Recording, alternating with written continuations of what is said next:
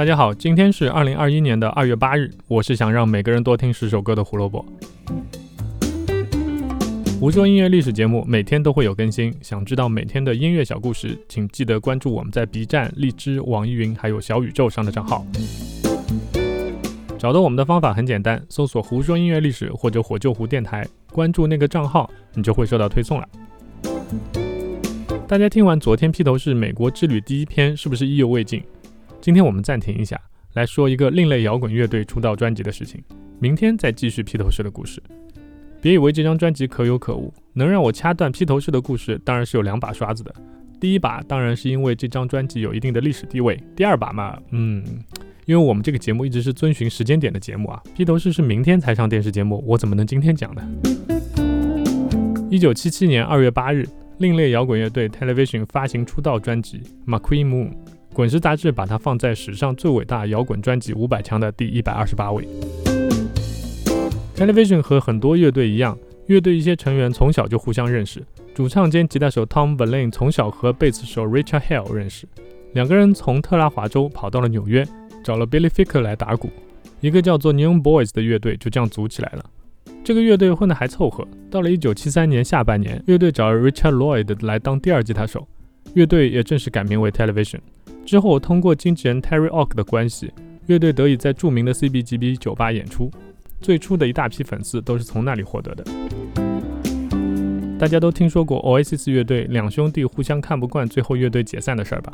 既然亲兄弟都能这样，那几个没有血缘关系的大男人组个乐队，你希望他们一直是相亲相爱的吗？这种想法就两个字：离谱。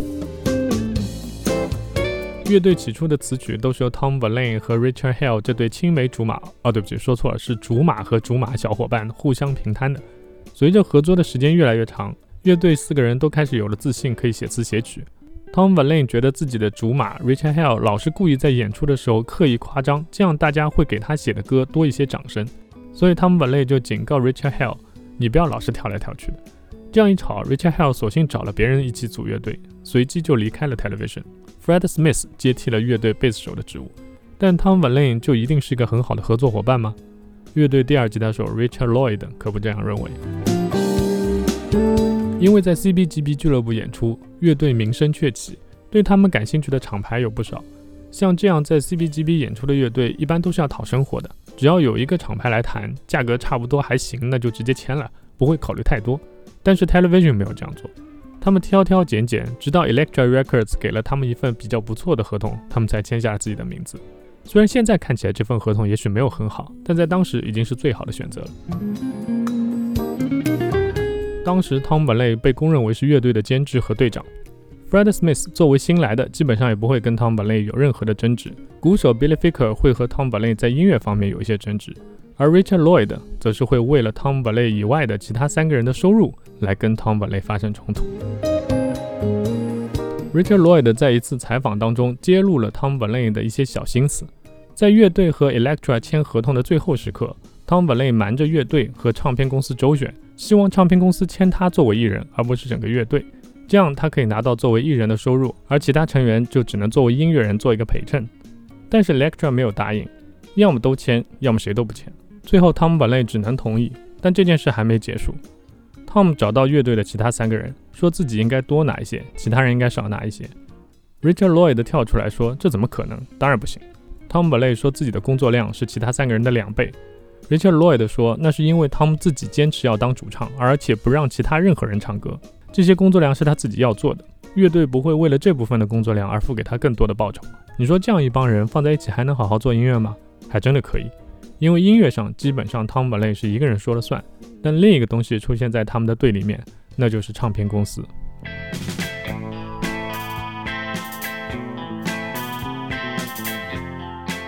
McQueen 这张出道专辑里面所有的歌，乐队其实在出片前就已经演了两三年了，演奏了成千上百遍，所以他们知道什么样是好的，什么样是不好的，所以也不需要所谓的制作人来指手画脚。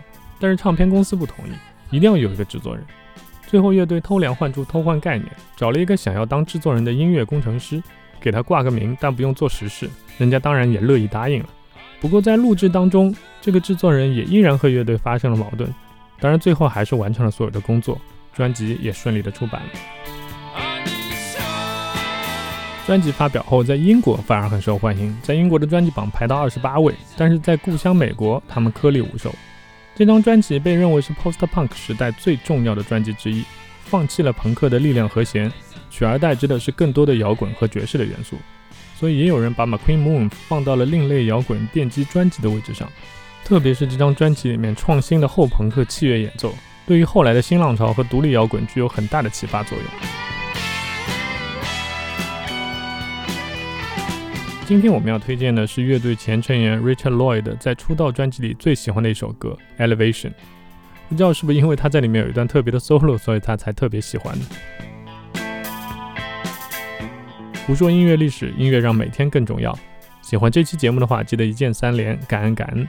明天我们继续披头士在美国的故事。在机场已经让整个美国吃了一惊的他们，上了电视又会让多少少女哭死在自己的沙发里呢？明天说，拜拜。